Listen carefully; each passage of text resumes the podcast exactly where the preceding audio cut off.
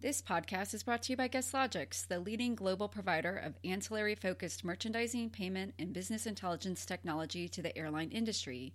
To learn how GuestLogix can elevate your ancillary revenue potential, visit www.guestlogix.com. The airline gold rush continues, and here's a news flash. It's not just a U.S. story.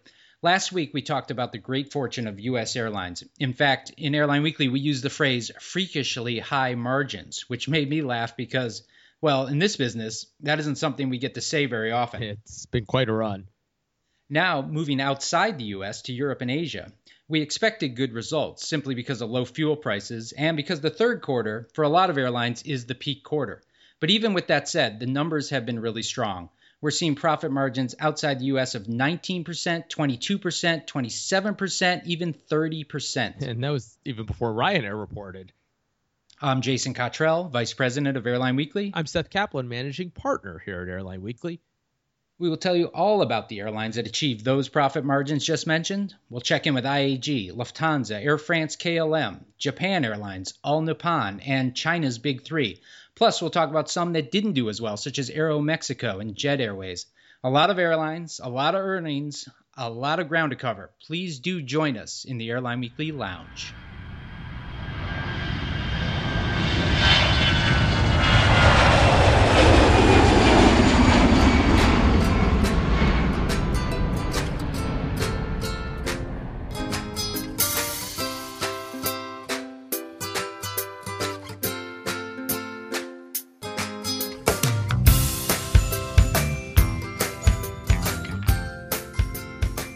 Thanks for stopping by. I've got a number of carriers to talk about, so let's get to it, starting with IAG, the holding company of British Airways, Iberia, Vueling, and Aer Lingus. IAG, like its counterparts, had a terrific quarter with a 19% operating margin. That's high. For perspective, Lufthansa came in at 13% and Air France KLM hit 12%. IAG has a lot of things going right, and it's adding up to big gains. It is. Part of it is just their exposure. Right now, the more exposed you are to the U.S., probably the better off you are. And IAG, sure enough, is simply more exposed to the U.S. Than its European counterparts, Lufthansa and Air France KLM. That's particularly true now that Aer Lingus is a part of the company. That happened midway through the third quarter, so it hasn't even had the full benefit of that yet. But needless to say, that's a big part of their operation, and they're doing very, very well with it. They started from a good place. Really, this is an airline that for several years now has been rather consistently doing better than its peers. Iberia, although not the most profitable part of the company, is the part of the company that, if anything, is responsible for more of the improvement than any other. I mean, this is an airline that was sick not long ago and went through an incredible restructuring, a very painful restructuring for a lot of its stakeholders, its employees, suppliers, and so forth. But now a very competitive cost base and an airline that's able to profitably operate some routes that other airlines can't simply because of that cost base. So again, not yet the most profitable part of the company, but the one that really explains some of the improvements that IAG as a whole has been making in recent years.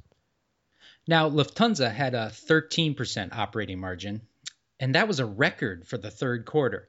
Did you find that surprising? 13 is good, but I thought a record would be higher. I have to be honest. I actually went back and checked to make sure that was true because when I was editing the issue the other day, because we wrote that and they said that and there's no particular reason to doubt it, but 13% is the best quarter ever. I went back in particular to look at 2010, which was for most airlines outside the U.S. sort of the golden year, the year that many of them had their best profits ever. It was a year when revenues were rather good. The global economy had recovered somewhat, when you didn't have some of the disruptions that you had later elsewhere, the Arab Spring and so forth, when fuel prices were still rather moderate. They later climbed back up in the next few years before, of course, now being lower again. And so, that's sort of the starting point. And Sure enough, Lufthansa's third quarter of that phenomenal year was just 11%. As you mentioned, 13% this year. So, yeah, this is a company that, you know, it's really very much steady as she goes. That's kind of what you think of when you think of Lufthansa, very, you know, sort of consistent product and yeah, consistent profits over the years in general, you know, an airline that's done well, but never putting up those eye-popping numbers that we've seen, for example, just in the past few years from the U.S. carriers. Of course, on the other hand, Lufthansa doesn't have the very troubled recent history that some of them have as well. We listed four main reasons Lufthansa is doing well. One of them was strength in its premium products, first class, business class, and premium economy. Yeah, and you know, premium economy seems to be working really well for it. That's something where it was a rather late adopter, which is something, by the way, that Lufthansa tends to be. It's rarely a first mover, a fairly conservative company in general. No question, they're doing a lot of things now that you might not have once imagined them doing. But yeah, certainly with the product, they kind of waited. It's something that, by all appearances and accounts, it was working rather well for airlines around the world, including for Air France and for British Airways. And so they went ahead with it, and it does seem to be going rather well. What's interesting there, too, Jason, is that, you know, sometimes you sort of pass a threshold where you get into a curve and something starts working sort of disproportionately well. And with premium economy, that's something where up until a few years ago, no matter how nice the product was, sometimes it was hard to sell just because people didn't necessarily know what it was, because it hadn't, for example, made its way into some of the corporate travel policies, because it was just kind of so inconsistent. And, you know, companies had experienced, you know, the employees maybe being okay with, I don't know, Virgin Atlantic's premium economy, but then not okay with some other product. So so anyway, when it was kind of unusual, it was hard to sell. But now that it's rather consistently offered on a lot of the big long-haul carriers around the world, the notable exceptions being the big U.S. carriers, and you know, it's becoming somewhat more consistent that people kind of know what to expect. I think it's kind of crossed the threshold to where you know, the fact that everybody's doing it kind of makes it better for everybody. In fact, or in other words, rather, you know, you would think that if you were maybe the only airline to have something, you might benefit. But in this case, I think once Lufthansa sort of joined the party and at least parts of all the big European airline companies have that, they're all the better for it. Moving on to Air France KLM and its 12% operating margin. Not bad. There's a lot going right at Air France and plenty that could be better. But what I want to know is whether this pretty good third quarter profit will jeopardize the labor concessions management is asking for. Well, it could. And ditto, by the way, for Lufthansa, whose cabin crew, you know, has just said they're going to strike for a week. So yeah, that's you know, part of being an airline is it's almost like you're never allowed to do too well, because if you do, then you know, everybody who feels that they've been wronged in the past, you know, certainly notably employees who, you know, in some cases really have given up a lot, you know, feel like it's their turn to take that back.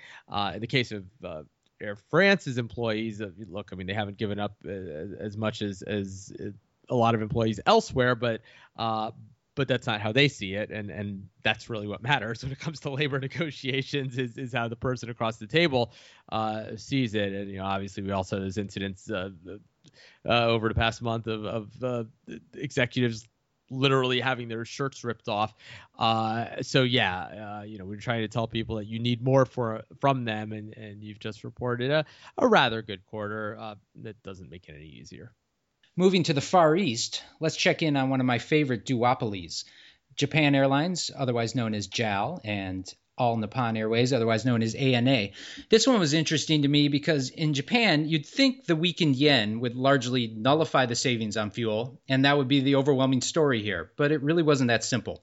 ANA reported perfectly good profits, 14% margin, but JAL reported a whopping 22% profit margin. They did. Yeah, and to be clear, you know, it's not that the weak yen is not having any impact. You know, it is. And even those rather good numbers that you just mentioned, good compared to many airlines around the world, but less of an improvement compared to the prior year than most other airlines around the world. And so, certainly those airlines are feeling it. It's just that they started from a rather good place. The difference between them largely is one of cost base. Japan Airlines, don't forget, was bankrupt just a few years ago, went through a very, very deep restructuring, was really able to sort of reset the clock on costs, as airlines in bankruptcy are often able to do. And so it still has a big advantage in that respect. ANA has its own advantages. It got the lion's share of new slots that became available at Haneda Airport. It now has Skymark, the LCC in its fold. I mean, you called it a duopoly, which it largely is, but you had this sort of nettlesome independent competitor, Skymark, which used to do rather well, but then got too ambitious. Ended up basically insolvent and rescued by a group of investors, including ANA. That's good news for it. Although good news as well for JAL. I mean, we've seen this around the world that when you have consolidation, often it's not only the airlines involved in the consolidation that benefit. I mean, if anything, sometimes it's the other player who gets the benefit of not having to compete against that independent airline, but without having to pay for it and to deal with the integration headaches and so forth. And so JAL certainly happy to see Skymark no longer competing independently as well. The weak yen, certainly very unhelpful on costs. When you're paying for fuel and aircraft essentially in dollars, you have inflation when you're trading in a weak local currency. But one benefit certainly is that inbound travel demand increases, and Japan is getting a whole lot of demand really from around the world because the country's become more affordable, and in particular from China, because not only do you have the currency benefits, but also just warming relations between the two countries, which were kind of cool to each other up until just a few years ago. And so you put all together and you have airlines that are doing respectively well and very well for ANA and for JAL. Airlines in China, meanwhile, had remarkably homogeneous earnings reports. Air China, China Eastern, and China Southern, what we call China's big three airlines, had operating margins of 19%, 19%, and 18%, respectively. We detailed the reports pretty well in the issue. In the interest of time, let me just ask a high-level question. China's economy is surely slowing, but it hasn't stopped the growth of its airlines, has it? It hasn't, and so far, clearly the airline industry has managed to absorb the slowdown. These airlines, by the way, don't put out a lot of detail after their quarterly reports as opposed to their annual and to a degree their half-year reports. So, we'll learn more about this at some other time. A month or so into the new year, but. Clearly they are doing rather well in the face of the slowing economy, in the face of high-speed rail competition, which is an issue certainly when it comes to domestic competition. But you still have an economy that, despite the slowdown by its own standards, is growing. People entering the middle class all the time, and those airlines are of course well positioned to take advantage of it. Our worldwide sprint continues. Moving on to Mexico. We talked about Valaris last week with a 21% profit margin. Aero Mexico had a much different story, reporting a 9% margin last week. A bit of a disappointment, no? Yeah. Certainly, again, relative to what goes on north of the border, although very good compared to what's going on much farther south in Latin America. There too, we talk about it so much, supply and demand, right? Mexico, I went back actually in DOME and just looked at some capacity numbers. And, 2010, Mexicana stopped flying. And so that was this huge boost to all the other players because you took out this one big airline and it really just altered the supply balance. You had the same amount of demand for travel, but far fewer seats flying. So of course, what happened? Fares were higher and the airlines were doing rather well. So anyway, looking at those capacity numbers, comparing this year, 2015 to 2011, which was the first full year without Mexicana. There are about 40% more seats and also about 40% more ASMs departing Mexican airports now than there were just back in 2011. A lot of that coming from the low-cost carriers. You mentioned Valaris, obviously being one of them, Interjet, Viva Aerobus, the other two big ones. And so, you know, that 40%, I mean, look, this is an economy that, yes, has grown. I mean, it's growing slowly now, grew more quickly in recent years, but still the supply of seats and capacity in the market has grown roughly twice as fast as the Mexican economy. And so whenever you have that happen, always, everywhere in the world, you're going to have declining yields. And so in a place like that, that's where, you know, sure, you know, benefiting somewhat from falling fuel prices, although that, even that's offset by the weaker local currency. And yeah, just, you know, if you're an airline like Aero Mexico, unfavorable supply and demand conditions, whereas your lower cost competitors, you know, largely the perpetrators of the capacity growth, although Air Mexico too has grown, you know, obviously just better positions to deal with a weak yield environment because their costs are so much lower. And in India, while the low-cost carrier Indigo had a great quarter at 22% margin, the legacy carrier Jet Airways had a paltry 2% margin. Is this just a more extreme version of the Mexico story? Yeah, you know, largely so. Jet Airways, you know, if anything, the more successful of the two long-haul airlines in India, the other one, of course, being Air India, which is perennially one of the biggest loss-making airlines in the world. And so Jet Airways, for the past couple of years now, a part of the Etihad family, which is somewhat of a double-edged sword. You know, you get some capital, which they badly needed. But on the other hand, you know, you sort of end up with this dual role of partly having to funnel traffic into Abu Dhabi to sort of help the broader goals of the Etihad Group. And this is an airline that a lot of those airlines in the Etihad family, like Air Berlin, you know, like Alitalia, like Virgin Australia, sort of, you know, lags its peers, and certainly lags the successful low-cost carrier Indigo, you know, whose IPO has just priced and you know, is clearly the shining star right now in terms of profitability in the Indian market. Moving on to greener pastures, there were few greener than Icelandair, who is the owner of the 30% profit margin I mentioned at the outset.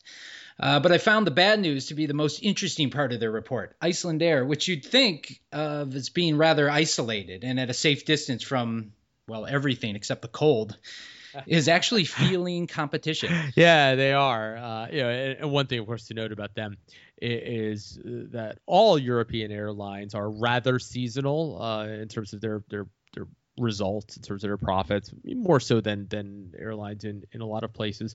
And that's true of Icelandair as much as any other airline. Now they manage it very well by also having very seasonal schedules. So, you know, they run negative margins in the winter, but it just doesn't matter as much, doesn't weigh as much because they fly a lot less.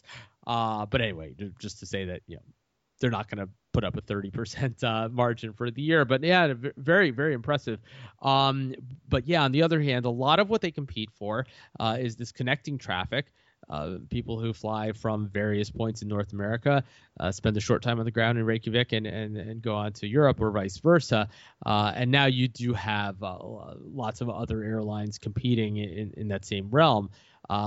You know, everyone from Aer Lingus, now part of the IAG family, competes for a lot of the same kind of connecting traffic. Norwegian now flying nonstop in some of the kinds of markets where Icelandair competes for connecting traffic. Air Canada, Rouge. I mean, just all kinds of players in that space right now. But, you know, they're holding their own rather well.